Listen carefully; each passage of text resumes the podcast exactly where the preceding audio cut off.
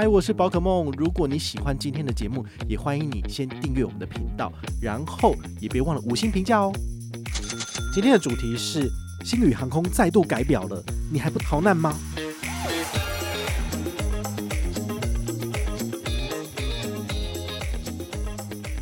个人觉得，如果你要搭星宇航空的话，那你就买网络上的便宜票，比如说它时不时就有什么夏季啊、春季啊、冬季的特优惠的票，那你就去看这些呃里里程部落客。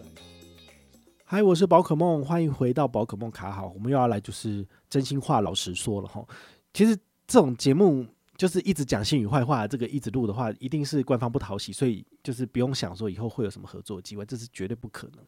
但是也没有航空公司找过我啦，所以我觉得没差。好，重点是我。自己觉得划算的东西，我自己觉得好东西跟你分享。但是它其实，我觉得它真的没有那么好。好，星宇航空它的里程计划其实并不划算，说真的是这个样子。好，那我自己跟业界里面的这些布洛克、里程布洛克，其实聊一聊，我觉得他们也大概有这样子的感觉。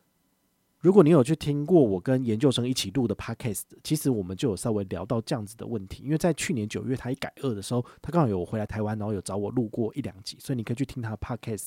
好，所以那个时候呢，我们就稍微聊了一下下关于这个里程的部分。现在呢，二月五号呢，新宇航空他又发了一个公告给所有的消费者。好，我自己是有收到这 email，所以我自己特别去看了一下，我发现他其实是有。想要把中停的点给加回来，但是呢，它又有限制，所以我觉得这种改法呢，会让人家觉得说，他有点想要把这个客户给挽回来，但是呢，又不想要花太多的钱，就是浪费太多的成本在这些事情上面，所以它就变成是有限制的中停。好，比如说一般的中停，就是说你可能呃这个票期一年之内呢，你要把它飞完嘛，所以你其实中停的中间间隔多久是没有关系的，但是呢，它的中停规则是要在七天之内再度起飞，所以我们简单的跟大家讲一下。它是这样写的：好，来回酬宾机票的出发地跟折返之间呢，以及折返点至目的地之间，可以中途停留各一次。那停留天数最长以抵达中途停留点之当地起七天为限。二零二四年二月二十九号以前的酬宾机票是不在此限。所以，如果你手上有星宇航空的里程，你想要换的，请你在二二九之前赶快换完。三月一号开始走的就是新的规定。那这个新的规定让我觉得很奇葩的原因，是因为。没有人可以这样子飞，除非你真的是商务客，你真的是已经财富自由的人，你想怎么换就怎么换。那我觉得就完全没差，因为他的换法变成是说，比如说我要从曼谷飞到日本，然后再回去曼谷，好，那这样子是不是就是一个来回票？那你中间中停点写台湾，所以就是曼谷到台湾，好，三月一号起飞，然后曼谷到台湾之后呢，你可能玩个几天，呃，七天，好，那你要从这个中停点再到下一个地点日本的时候呢，就是三月七号起飞。好，那三月七号起飞，飞到日本之后，你可能待了五天，那回来是不是三月十二号？好，因为台湾是你的中停点，好，回来台湾，所以三月十二号回来台湾之后，你再加七天之内一定要飞，也就是说你要在三月十九号以前再出发去曼谷，才会完成你这一段所谓的外站票的这个行程。所以你这个头跟尾，你用其他的航空公司或是其他的票，你把它补起来好了，但是变成之后你出国三趟，但是必须要在一个月内全部飞完。好，你可能二月底出发，然后三月一号回来台湾，然后呢，没多久七号呢就要跑去日本玩了，然后玩个五六天之后回来，你又要在七天之内再飞去曼谷。我我个人会觉得，当然它比什么中停点都没有还要好，但是呢，对于一般的上班族来讲是不可能的。我怎么可能才刚出国回来又要再出国？对，那这样子的话，我的业主会怎么去看我，或者我的同事？他们要怎么 cover 我？就是怎么可能一个月就直接出国三趟？好，所以这是非常非常不可能的事情。除非你是常飞客，然后你真的要这样飞来飞去的，那我觉得这完全是是 OK 的。所以他这样子的兑换规则呢，其实对于一般人来讲是看得到吃不到的。那你也知道，我这个人最讨厌的就是看得到吃不到的东西，什么东西都要抢灯。那你这种换法呢，其实我觉得你就不如换来回票就好了，因为那种开法不是一般人可以飞的。好，所以。对一般人来讲是没有用的，好，这是这一次改表规则里面我看到最大最大的争议点啦。好，那当然你如果适合的话，那你当然可以这样子换，我完全都没有任何的意见。但因为在上一次的改表公告里面，他已经有讲到，就是这些亚洲区的航线跟这个美洲跨洋洲的航线呢，它的这个里程兑换的需求已经大大的提升了，所以对于我来讲，它其实是没有亮点的。好，所以。我不是讨厌星宇航空啊，虽然说可能某种程度上有点是，但是也许我去体验过之后，我会有不同的想法。个人觉得，如果你要搭星宇航空的话，那你就买网络上的便宜票，比如说它时不时就有什么夏季啊、春季啊、冬季的特优惠的票，那你就去看这些里程布洛克还怎么样，他们在网络上分享的，他帮你找到的便宜的票，那你就去买这些便宜的就好了。我说真的是这个样子。那如果你要用里程去做兑换的话，我觉得它不是一个划算的选择。那我如果要用里程换免费票，我会用什么？长荣、华航。比如说我用 HSBC 的旅人卡，或者是我用国泰世华的小数点去换国泰航空。那国泰航空的亚洲万里通就可以兑换日航。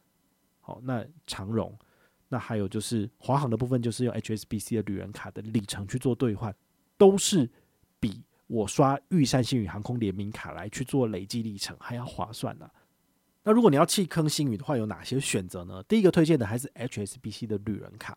其实这一阵子我有收到一些 feedback，我觉得蛮有趣的，我可以跟大家分享。就是有一个粉丝呢，他在去年有问我一个问题，就是呃，请问保大，我自己本身一个月可以刷大概多少？五六万在海外的部分，那一年预估可以刷大概五百到六百万。那请问用什么卡片比较好？我就说你可以用里程卡，然后他就说他知道，然后后来他就没有下文。我想说，通常大家都会这样子啊，就是提个问题给我，然后就没有下文，我也不以为意。结果他最近又回复我，因为我网上啊就看到我之前的对话，他就说他后来听了我的介绍，他办了顶尊无限卡。这个顶尊无限卡呢是中信华航的联名卡。那这张卡片虽然说年费要到两万块钱，但是呢，他这个刷卡额一灌下去，他说他一年至少拿到了多少？呃，几十万里。所以他开了好几次商务舱的机票，他非常非常的开心。他说他接下来他想要继续攻克的是长荣的商务舱。那他问我说，其实长荣的联名卡可以办吗？我就说你可以考虑使用的是 HSBC 的旅人卡，再加上 Cube 卡，好，这样子积攒的点数换里程其实是蛮划算的。哦那他说好，他他再去研究看看。哦所以我觉得，嗯，能够帮助到大家其实是还蛮开心的。那当然，你就觉得说。你是不是有去收这个银行的好康而去讲这个话？所以，所以我说真的，不过就是一个 MGM 的活动而已。那这 MGM 活动就是一卡可能才几百块钱而已。所以，其实我觉得大家回到一个产品的真实面去使用。如果这个卡片对你来说真的是很方便，而且可以在短期间之内呢累积到很多的里程数，那你也换得到机票，这才是最重要的嘛，对不对？所以，其实大家都只是 information provider，就是提供资讯。那我个人有在用的就是 HSBC 旅人卡。国内十八元一里，海外十元一里。那么缴交八千块的年费，可以换四趟的机场接送，再加上八次的贵宾室。只要有用好用满，其实你都是倒赚回本的。好，那你刷越多，其实你累积的点数呢，就可以换更多的机票出去。那其实是非常非常划算一件事情。好，所以这个是我个人很推荐的。那第二张的话呢，就是国泰世华的 Cube 卡。国泰世华 Cube 卡就是在四大指定通路，还有加上庆生月。至少有三趴的点数回馈无上限，所以你可以把这张卡片跟刚刚介绍的旅人卡来做相互搭配。那么你的刷卡金额只要够高，分别灌在这两张卡片里面，你累积到的点数，你就可以换到非常非常多的里程数。好像我自己这三四年使用旅人卡，其实积攒下来的里程数至少有四五十万里，那其实就非常足够支应我在疫情后。所换的这个商务舱的机票，那甚至小数点也是一样。你只要一年就是刷个一两百万，其实你累积到的都是三四万点的小数点。那你来换这个经济舱、商务舱的票，其实都是非常绰绰有余的。好，所以这就是我个人累积里程的这个小撇步。那还有另外一种呢，是缴交年费来换里程的。很多的那种里程卡都是年费很贵的两三万的，比如说。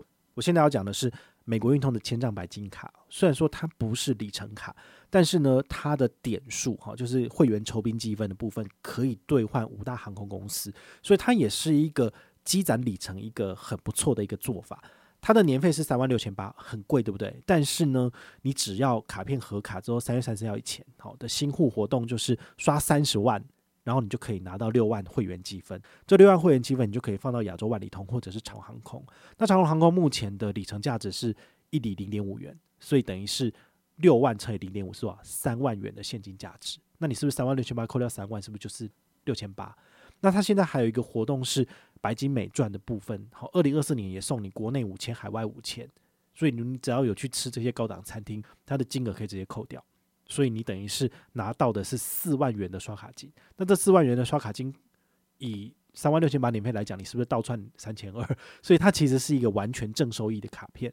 哦，那你可以用这种方式呢，来去等于是花年费买到里程数。那这些里程数再灌回去你本身的长荣或者是亚洲万里通的会员计划里面。你就可以换到你要的长城商务舱的票。长城商务舱的话，就是十五到十六万里的里程嘛。但是如果你要用，比如说十八元一里或者二十元一里去刷的话，你得刷个三百万才有。三百万真的对一般人来讲不是那么简单的事情。但是你就可以透过这种缴交年费来申办卡片，获得的高额的手刷礼，那么你就可以快速的去累积到你要的。比如说你要换台北巴黎商务舱机票，那你跟你先生或你太太要两个人一起去。一个人就要十五万里，两个人是三十万里。三十万里你要怎么去累积啊？要刷六百万，很困难，对不对？所以你就可以透过比如说办国泰世华长荣航空联名卡，他就送你五万里。那你再办美国运通千帐白金卡，他也送你六万里，这样是不是就十一万里了？那十一万里之外呢，你可能再多办一些其他的卡片的新护理，这样凑一凑凑一凑，其实可能一个人的十五万里就已经有了。好但是呢，你就要缴交年费的部分，所以这就是你自己要去做衡量的部分。但是呢，用透过这些方式，其实你就可以很快速的去累积到你要的里程数，那你就可以飞出国了。好，所以这个呢，再怎么算都比玉山星宇航空联名卡还要划算，不是吗？真的，就是从头到尾就是从来没有这么讨厌这家航空公司跟这个这个银行的信用卡一样。但是我其实真的没有差，我觉得讲实话比较重要吧。那它的确是一个不划算的里程计划，虽然说它有往比较好的方向去做改变，但是呢，它跟长荣跟华航的里程计划相比，其实还是比较弱势的，因为它的飞机机队有限，所以它只要有一个航班误点，它等于是后面就是排山倒海式的这种骨牌式效应，所以我会比较喜欢去搭乘长荣跟华航的原因，是因为他们的机队非常的充足。你如果有哪一台飞机出事情啊，现在不是很多这些飞机都会在。比如说，在美国还是在其他地方，就是被其他的航空公司的飞机给打到，那这样子你整台飞机就不能飞了，你不是要拿去维修吗？那如果你没有其他的飞机来帮你做支援的话，你其实那个航线就直接就取消了，对不对？那你是要损失几百万啊，所以我才不想要做这种，就是因为任何的意外，好，然后就导致我整个行程泡汤，或者是你要想办法去转签啊什么的，麻烦的要死，为什么要这样子？所以我会希望。等到星宇航空更成熟、更壮大了，比较不会有出差错的情况之下，我再来搭乘它，或者是再来分享，我觉得这都是比较好的。但星宇航空它自己本身的搭乘商务舱或者经济舱的体验，我其实都没有搭过，所以我没有办法直接做评断。但是未来有机会的话呢，我当然还是会去做分享。那我自己花钱，我自己做分享，要讲好讲坏，当然就没有问题了吧？我也没有收人家的钱，为什么不能够讲坏话呢？好，这就是大家可以期待哈，未来。就是到底呃有机会搭到的话，就跟大家持续分享。但是呢，在搭乘之前，我还是要就是苦口婆心跟大家讲哦，就是玉山星宇航空联名卡不值得申办，因为它的累积里程没有亮点，兑换的部分也是就是一直被改恶哦，所以我觉得。感觉上没有其他的航空公司的里程计划那么划算，所以你要办的话呢，还是先办别的卡片吧。那如果你有任何的问题或任何的想法，也欢迎你就是到粉丝页私讯我，好，或者是留言，好，或者是抖内都可以，好，我们有看到的话呢，都会在做节目跟大家回报哦。我是宝可梦，我们下回再见，拜拜。